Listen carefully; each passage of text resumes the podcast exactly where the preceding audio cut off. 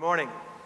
It's good to see all of you here this morning. Thank you for coming and worshiping with us here at Ivy Creek Baptist Church to be a, to be a part of worship of our Lord and Savior Jesus Christ. If you have your Bibles, and I certainly hope that you do, would you please take them and turn with me again to the book of Third John.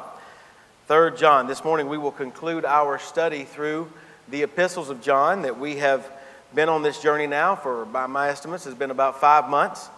And, uh, you know, when we get to the end of a sermon, I always, uh, series, I typically always begin to get a little, uh, it's a little tough for me because, I mean, for the last five months, what's been uh, on my mind has been these, these sermons and this, this study through the epistles of John. But nevertheless, what I know is, is that even though we may, we may conclude this today, and this should be encouragement for you if you've enjoyed through this sermon, is that these books are always there and we can go back and we can read them and we can remind ourselves of the truth that we've learned from them uh, again and again and again.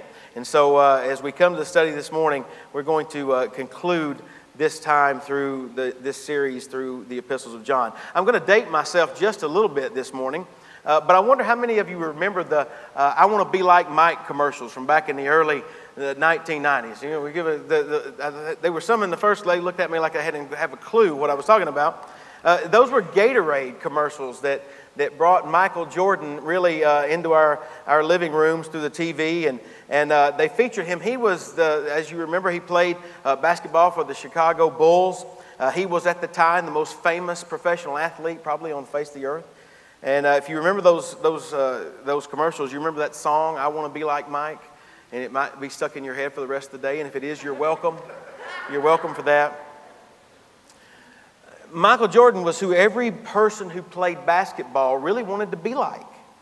He had all the moves, he had all the championships, he had all of the, the money and the endorsements. And when Gatorade actually was able to lure him away from Coca Cola, who he was endorsing at the time, when they were actually able to lure him away and, and land their own endorsement deal and they launched that Be Like Mike advertising campaign, it was really pure genius.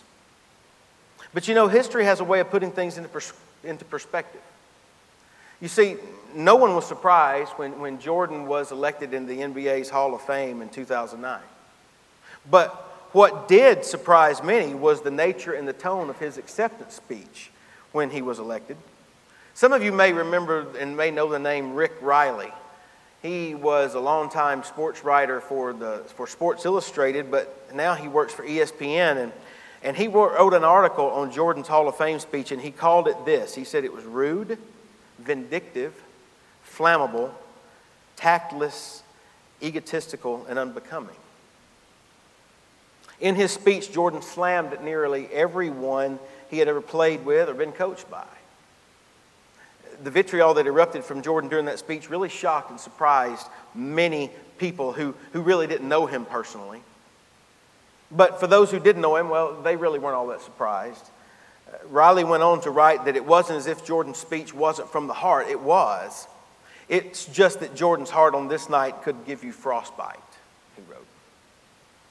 For those outside of Jordan's circle of friends and associates, his Hall of Fame speech really revealed who the real Michael Jordan was, not just the player on the basketball court. Gatorade's Be Like Mike commercials came out in 1991, 25 years ago. And at that point, it, it, it seemed as if everyone truly did want to be like Mike. But in 2009, after that acceptance speech, Reilly and many others wondered if there was anyone left who really, truly wanted to be like Mike. If I could summarize Rick Reilly's article, it would be this Be careful who you imitate. In this final passage of 3 John that we're going to look at this morning, really what we're going to hear is the Apostle John say the same thing to us. He's going to look at us and he's going to say, Be careful who you imitate. Now, some might say, Well, we shouldn't imitate anybody, we should just be ourselves. And that's true to an extent, but consider what John Stott has written. He says, Everybody is an imitator. It is natural for us to look up to other people as our model and to copy them the Apostle Paul certainly understood this. He, he didn't shy away from telling people to, to the letters that he wrote to tell folks to imitate him as he imitated Christ, to follow his example. And the truth is, what we recognize is that all of us need role models. We need examples. We need people that we can look to to pattern our lives after and to learn how to live the life that God has called us to live like. Brothers and sisters, we must choose our examples and our models carefully. That is an understanding. Then let's read this third epistle of John this morning. Third John, beginning with verse 1. I'm going to read the whole thing again just so that we can get our context set up again for us. The Bible says this The elder, to the beloved Gaius, whom I love in truth. Beloved, I pray that you may prosper in all things and be in health, just as your soul prospers. For I rejoiced greatly when brethren came and testified to the truth that is in you, just as you walk in the truth. I have no greater joy than to hear that my children walk in truth. Beloved, you do faithfully whatever you do for the brethren and for strangers who have borne witness of your love before the church. If you send them forward on their journey in a manner worthy of God, you will do well. Because they went forth for his name's sake, taking nothing from the Gentiles or the pagans. We therefore ought to receive such, that we may become fellow workers for the truth. I wrote to the church, but Diotrephes, who loves to have the preeminence among them, does not receive us. Therefore, if I come, I will call to mind his deeds, which he does, prating against us with malicious words. And not content with that, he himself does not receive the brethren and forbids those who wish to, putting them out of the church. Beloved, do not imitate what is evil, but what is good. He who does good is of God, but he who does evil has not seen God. Demetrius has a good testimony from all and from the truth itself. And we also bear witness, and you know that our testimony is true. I had many things to write, but I do not wish to write to you with pen and ink. But I hope to see you shortly, and we shall speak face to face. Peace to you. Our friends greet you. Greet the friends by name. Brothers and sisters, this is the word of God for the people of God. Let's pray together. Father, we thank you for your word and thank you for its truth. Now I pray, Lord, that you would help us to concentrate our time and our thoughts on the truth of your word this morning and to be able to push out all the things that would clamor for our attention. And I pray that you would help us to be able to, to, to think clearly about these things and, and apply the truths to our own hearts today. That you might be exalted and that we might be conformed more into the image of Christ. This I pray in Christ's name. Amen. Well, if you were with us last week, then you'll remember that our study was of the first part of this letter, and it revealed that, that this, to this letter was written to a man named Gaius. And it was a man, Gaius was a man with whom John enjoyed a deep and, and heartfelt personal relationship. In fact, John calls Gaius his beloved or, or his dear friend four different times in this letter. Gaius was someone who embodied what it meant to be a fellow worker for the truth. He consistently and he faithfully walked in the truth, and he demonstrated a love for others who were committed to the truth. He was hospitable and he cared for fellow believers, and he supported and provided for the needs of those that God had called to be missionaries. And so, what we found in the first part of this letter was that, that the first half of it was written as a commendation, really, of Gaius and for the way that he had responded and behaved. And it was also a letter of encouragement that, that urged Gaius to continue in that synergistic relationships that, that he had with other believers and other missionaries who are committed to the truth. But as we touched on briefly last week, in this letter, John doesn't just commend Gaius, but he also calls out a man named Diotrephes. Diotrephes, as we just read, was a scoundrel. In many ways, he was the exact opposite of Gaius. You'll notice that John doesn't use any words or any terms of endearment with regard to, to Diotrephes. In fact, what he tells them is, is, is if, if I'm able, and if I have the opportunity to travel where Diotrephes is, I'm going to confront him about the things that he said and about the things that he's done. Now, many have questioned and they've offered theories with regard to what caused the rift that had obviously developed between John and Diotrephes. The most common theory, and the one that I find to have the most merit, is that Diotrephes was either the overseer of a local house church or, or potentially over a cloister of, of small individual house churches eh, that, that the Apostle John had at one point exercised apostolic authority over. Now, we don't have any real concrete evidence that proves that theory, but, there are some internal markers, internal evidences within this text that seem to indicate that that's the case. What we do know for certain is that based upon this internal evidence, is that the sin that lay behind Diotrephes' dispute with John was something that John unequivocally says in verse 9. He says that Diotrephes loved to have the preeminence among those who made up the church. Now, preeminence is not even really a word in English that we use all that often, it's a big word. But it might help us to understand what it means if we look at actually the Greek word that it came from.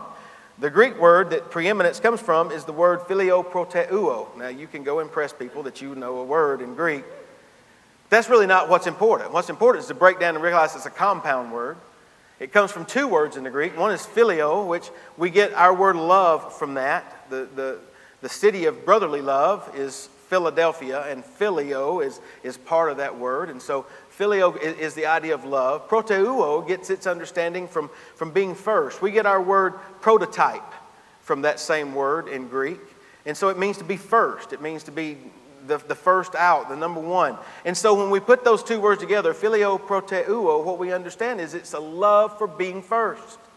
It's a love for being in first place. It's a love for having an interest in the leading position. It's, like, it's wanting to be the one in charge. And evidently, that was the sin at the heart of the break of fellowship between John and Diotrephes. John tells Gaius in verse 9 that he had written a letter and that that letter had never made it to the church. It was because Diotrephes had refused it. Now, many have wondered what letter is he talking about? Is he talking about First John maybe? The truth is we don't know. It may have been even another letter that we don't have any, uh, any copies of. The fact of the matter was, well, whatever happened, we know that Diotrephes refused to, to give that letter that John had written to the church to them. We don't know if he tore it up. We don't know if he just decided not to read it. We're not sure. But what we do know is that he rejected John's apostolic authority and he refused to receive John's emissaries and his missionaries. And what John tells us is that the root of Diotrephes' actions was a me first attitude. It was a desire to be the one in charge. He loved to have the preeminence among the church. And what that tells us is that evidently Diotrephes did not share God the Father's purpose concerning Christ. You see, the Apostle Paul wrote in Colossians chapter 1, verse 18, that Christ is the head of the body, the church, who is the beginning, the firstborn from the dead, that in all things he might have the preeminence. You see, according to John, Diotrephes wanted what only belongs to Christ.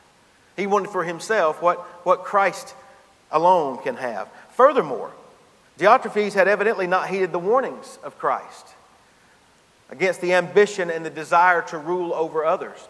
Listen to what Jesus reminded his disciples about in Mark chapter 10, beginning in verse 42.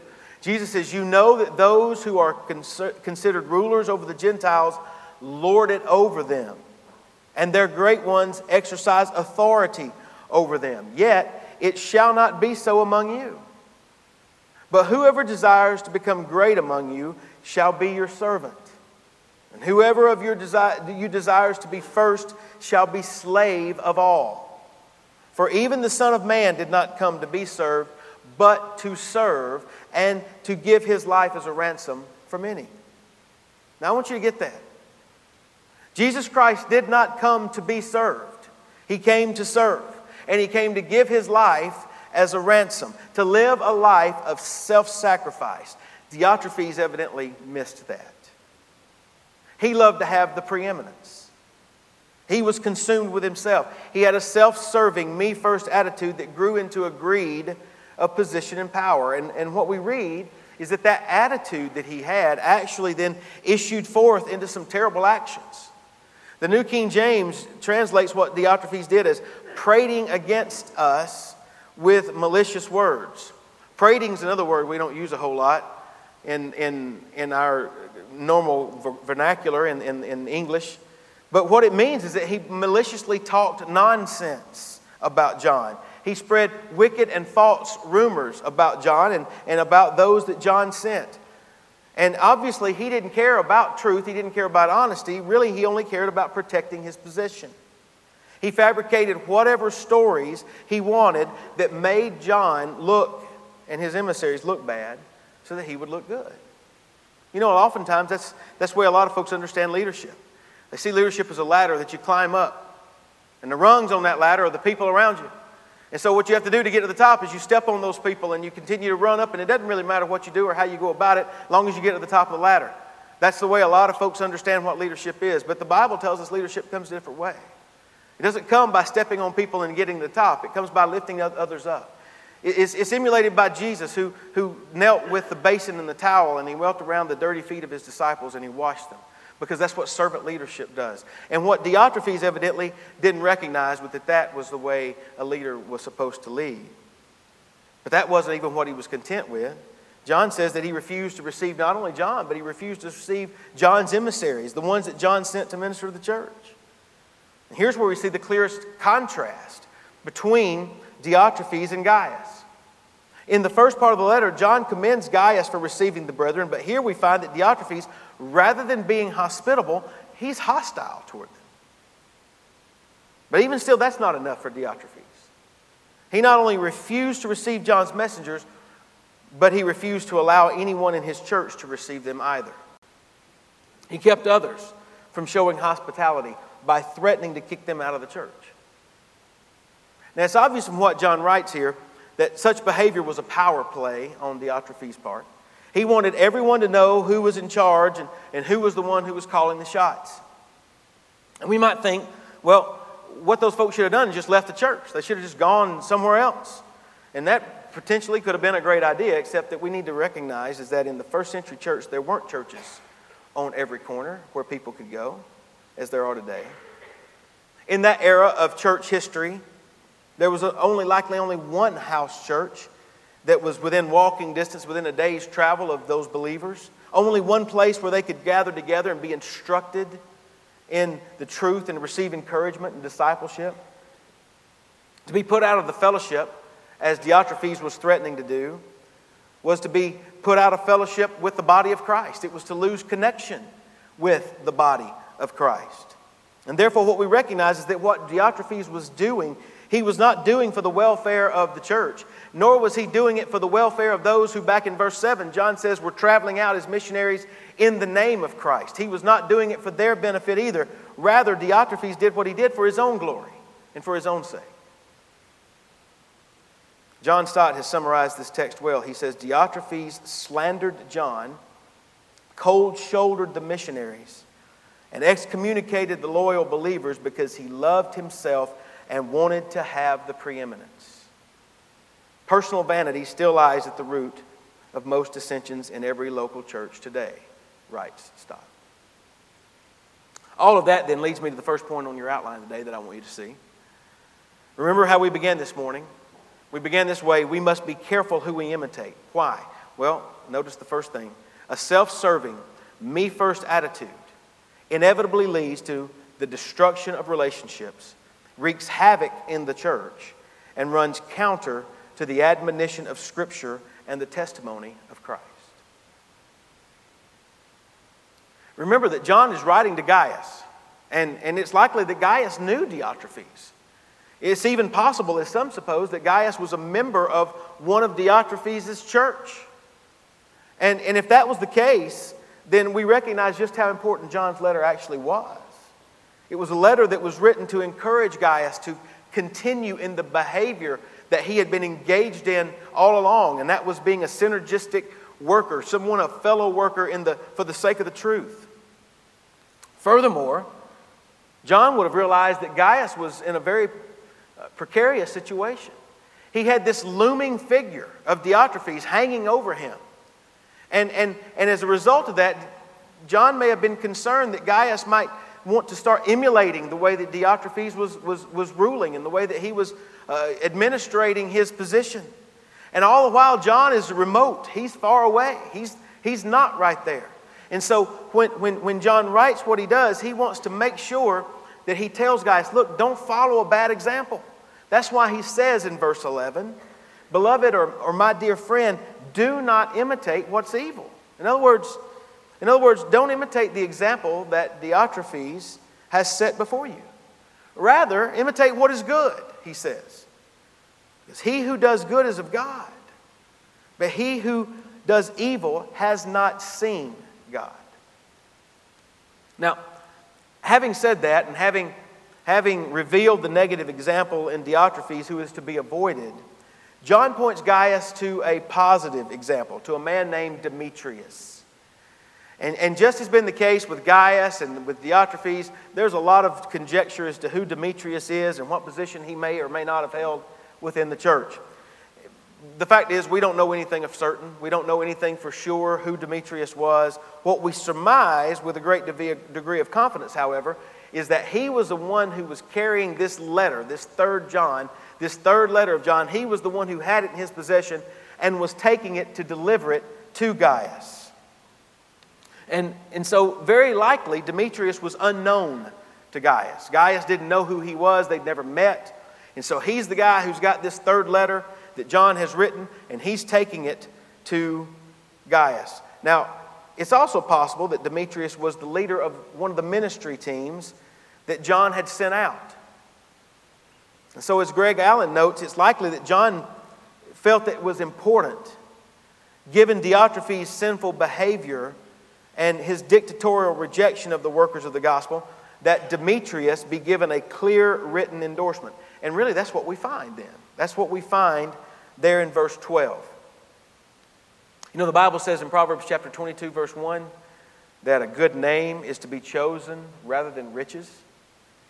That being the case, we find that Demetrius had the finest of all such riches based upon what John writes about him. The Bible also says that, that it's requisite to have the testimony of two or three witnesses before a verdict can be passed. And so Demetrius has that working in his favor as well because he has three testimonies that testify of his nature and of his quality. The first witness we find is that John says that Demetrius has a good testimony from all, or he has a good testimony from everyone. Who is this all? Who is this everyone that John writes about? Well, it certainly would have included those from the specific church and the specific city from which John wrote in and near Ephesus. But it very likely also included believers who belonged to the greater body of Christ at large to whom Demetrius had ministered.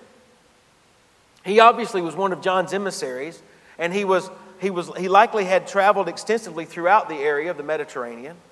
And so, as a result, John can say that this man has been tested and approved of by all, by everyone to whom he has ministered. But John's words can also mean that Demetrius had a good reputation outside the church. It wasn't just limited to those inside, he had a good reputation potentially with those who were outside the church.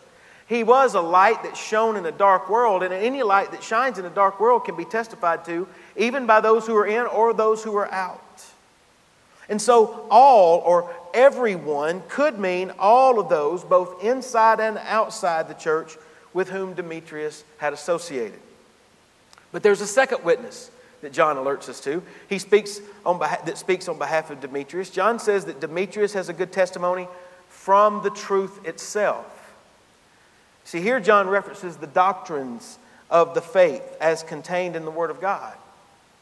In other words, Demetrius had a sound theology.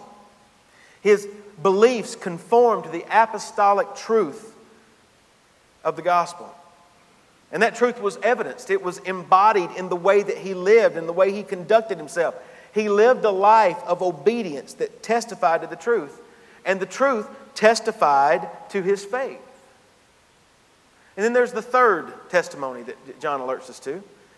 And John says, We also bear witness, and you know that our testimony is true. It's as if John writes and says, Look, Gaius, you may not know the all, and you may not know everybody else that testifies, but you know me. We're friends. We've been connected together for a long time. That's how I can call you my beloved and, and my good friend. And you know what I tell you is true. And listen, this guy is one on whom you can depend. You know our testimony is true. So, this is what we know specifically about Demetrius from what John writes, but there's more that we can also know about him with a strong degree of certainty. We know that Demetrius was an emissary of John, and so we know that he likely had been one of the ones who had been refused hospitality by Diotrephes or those that Diotrephes exercised authority over. And as I mentioned to you earlier in the past, over in the past few weeks, that's, that's a much bigger deal than what we might imagine today. Please remember that there were no hotels, there were no fast food restaurants, there were no ways that a person who traveling into a new area could, could have shelter and, and have food and be able to be accepted unless they had someone who would take them in and show them hospitality. A stranger's survival really depended on his being taken in and cared for by a member of the community into which he traveled. To be refused by that community, as Karen Jobes has stated, left a traveler in an uncomfortable and possibly downright dangerous situation. Yet, she goes on to write, not knowing for sure where he would sleep or where his next meal was coming from, Demetrius was willing to travel for the cause of Christ in uncertain times. He not only had a commitment to stand with John in spite of the rejection and the criticism that came his way from Diotrephes and those like him, but he had an obvious commitment to the advancement of the truth of the gospel. He was willing to go as John's ambassador, but even more importantly, he was willing to go into the midst of hostile territory as Christ's ambassador. And to quote Karen Jobes once more, we know virtually nothing else about Demetrius, but perhaps there's nothing more that we need to know about him. And so, just as we saw with Diotrephes, here we have another example placed before us and before Gaius, and it's the man named Demetrius.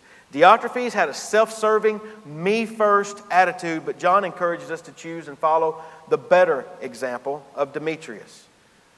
So, in light of that, note the second point on your outline this morning. You see, based upon what we read about Demetrius, we understand this a self sacrificing attitude fueled by the desire to live consistently for the sake of the gospel and the glory of God, will build relationships. It will advance the cause of Christ, and it will be attested to by the truth.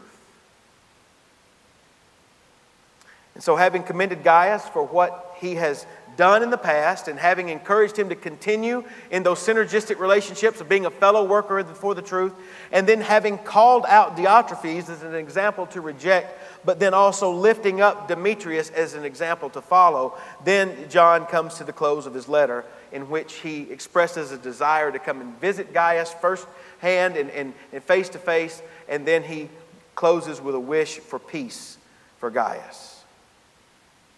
And so, as we contemplate this third letter, as we contemplate the purpose of it, as we contemplate why John wrote it and what we are to come away from it with, I keep going back to verse 11. Because you see, it's in verse 11 that we find really the, the major import of the verse. We find the, the, the one true command and imperative that, that tells, tells them what they are to do, what Gaius is to do. We find it in verse 11. He says, Do not imitate what is evil. That's the negative side.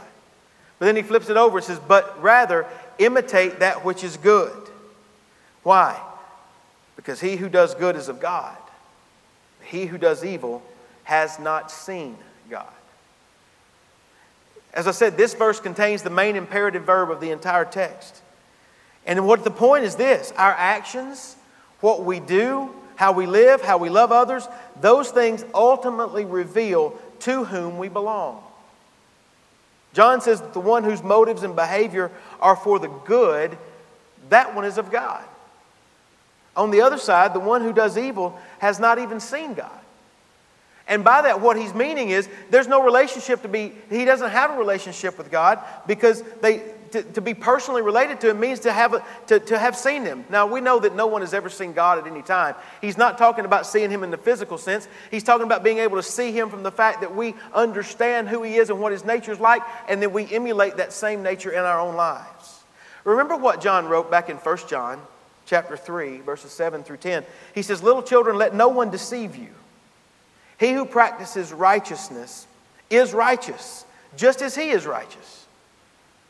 He who sins is of the devil, for the devil has sinned from the beginning. And then in verse 10, he says, In this the children of God and the children of the devil are manifest. Whoever does not practice righteousness is not of God, nor is he who does not love his brother.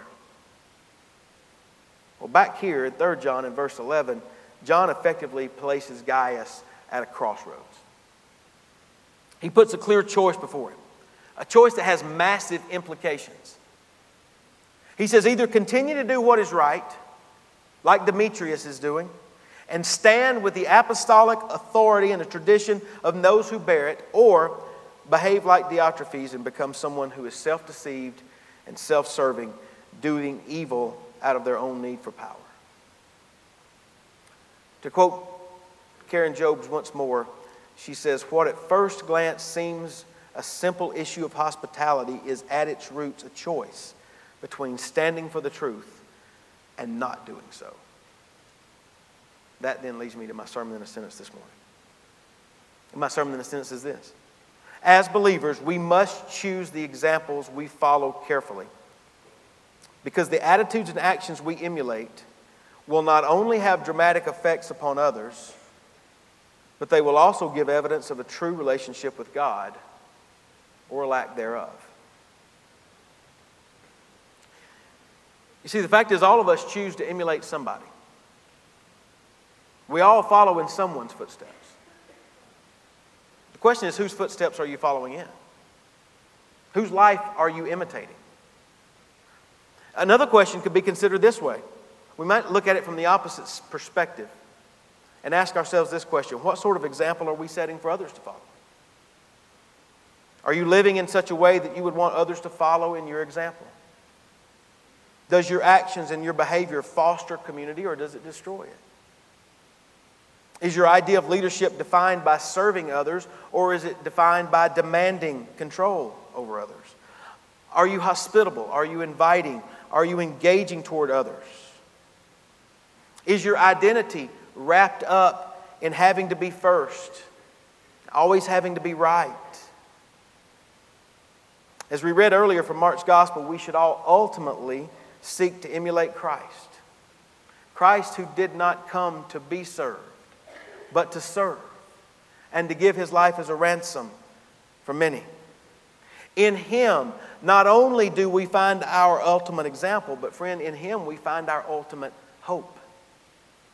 You see, without his sacrifice on our behalf, without him doing for us what we could not do for ourselves, without him, as, as Paul writes about in Philippians 2, having left his throne and left glory to come here to earth to do for us what he did. And friend, we would forever be lost with no hope in this life or in the life to come. So, as we come to a close of our study through the epistles of John, a study that has, has shown us what it means to be a follower of Christ, John has taught us that it's not simply enough to just say we believe, but that we must believe the right and correct things concerning the truth about who Jesus is and what he came to do. But that belief is not something that will just, we will just merely assent to in our minds. Rather, it will be necessary that it changed the way we behave. In other words, we will, if we have truly believed that truth, live our lives in obedience to that truth. We will not make excuses. We will not justify our disobedience, but rather we will see our actions and conform them to the truth of God's Word. Finally, John has taught us through these epistles that by virtue of our trust and faith in Christ, we will love the brethren. We will love others who are our brothers and sisters in Christ. John would say to us follow the example of those who believe the truth concerning Christ and live out that truth through their obedience to the word and through their love for others. Brothers and sisters, this is the word of God, and it's for the people of God. Let's pray together.